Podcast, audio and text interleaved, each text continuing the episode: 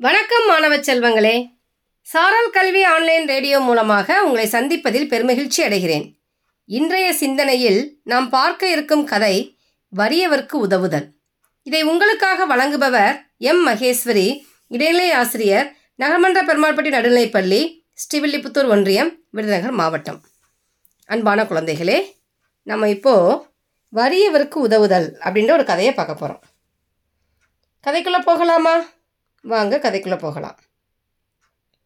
ஒரு ஊரில் ஒரு பெரிய பணக்காரர் இருந்தார். அந்த பணக்காரராக இருந்தாலும் அவர் வந்து ரொம்ப கஞ்சனாகவும் இருந்தார். ஒரு ரூபாய் கூட யாருக்கும் தரமாட்டார். ஆனால் அவருக்கு சொர்க்கத்துக்கு போகணும்னு ஆசை இருந்துச்சு.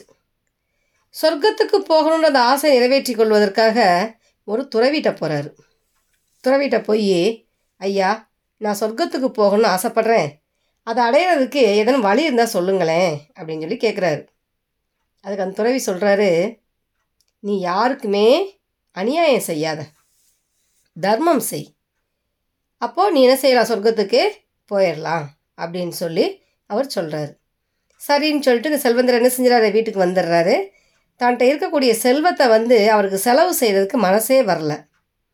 அதே சமயம் சொர்க்கத்துக்கு போகணுன்ற ஆசையும் அவரால் விட முடியல. அதனால் நாள்தோறும் என்ன செய்வார்? ஒரு ஏழைக்கு ஒரு பிடி அரிசி மட்டும் தருவார். அப்படி தருவதனால அவருக்கு என்ன செய்யாது? செல்வமும் குறையாது சொர்க்கமும் கிடைக்கும் அப்படின்னு முடிவு செஞ்சு தினமும் ஒரு ஏழைக்கு ஒரு பிடி அரிசி தானம் மட்டும் செஞ்சிட்டு இருந்தார். இப்படி கொஞ்சம் மாதங்கள் சென்றதை. சில மாதங்கள் போனதுக்கப்புறம் மீண்டும் அந்த துறவி என்ன செய்கிறார் அந்த ஊருக்கு வர்றாரு. அவர் வந்திருக்கிறத அறிஞ்சு என்ன செய்ய துறவியை போய் பார்க்க போகிறாரு அந்த துறவி என்ன செஞ்சிட்ருக்காரு அப்படின்னா ஒரு மரத்துக்கு அடியில் அமர்ந்திருக்காரு.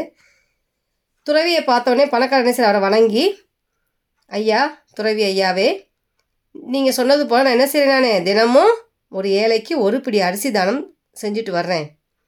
அதனால் எனக்கு உறுதியாக சொர்க்கம் கிடைக்கும் இல்லையா? அப்படின்னு சொல்லி அவர் கேட்குறாரு அதுக்கு அந்த துறவி வந்து ஒன்றுமே பேசலை. தன் பக்கத்தில் இருந்த மரத்தில் அடிப்பகுதியை தன்னோட விரல் நகத்தால் வந்து கீரை துவங்குறாரு. விரல் நகத்தை வச்சு மரத்தை வந்து கீறிக்கிட்டே இருக்கிறாரு. இந்த பணக்காரர் ரொம்ப நேரம் பொறுமையாக இருந்து காத்து பார்த்தாரு. ஆனால் அவர் வந்து அந்த மரத்தை கீறதை தொடர்ந்து கீறிட்டே தான் இருக்கார் ஒழிய என்னென்ன பதிலே பேசலை. இந்த பொறுமை இழந்துட்டார் பணக்காரர்.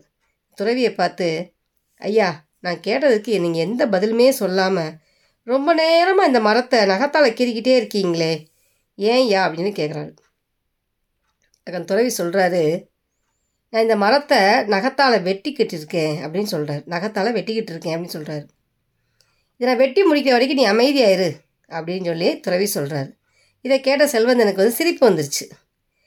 ஐயா இவ்வளோ பெரிய மரத்தை உங்கள் விரல் நகத்தால் வெட்ட முடியுமா? கோடாரியை வச்சு வெட்டினாலே பல நாள்கள் ஆகும்.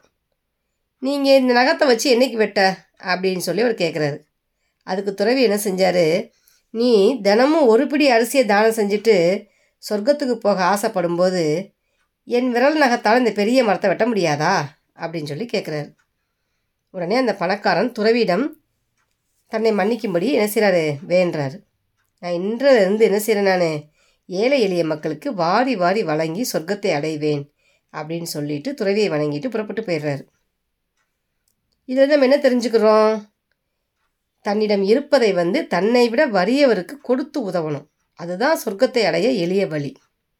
அன்பான குழந்தைகளே நாமளும் நம்மகிட்ட இருக்கக்கூடிய பொருட்களை இல்லாதவங்களுக்கு என்ன செய்வோம்? கொடுத்து உதவுவோம். இன்னொரு நாள் இன்னொரு கதையோடு சந்திக்கிறேன். அதுவரை உங்களிடமிருந்து விடைபெறுவது உங்கள் மகேஸ்வரி ஆசிரியை. நன்றி வணக்கம்.